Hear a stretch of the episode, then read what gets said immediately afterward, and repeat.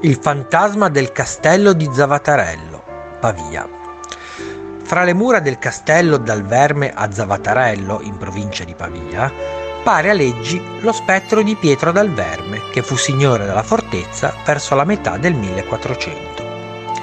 Qui storie d'amore e di potere si intrecciano ed il risultato è quasi sempre tragico.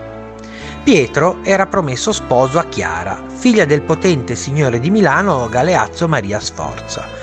Ma quando decise di sposare Cecilia, figlia del consigliere ducale Andreotto del Maino, per lui cominciarono le disavventure.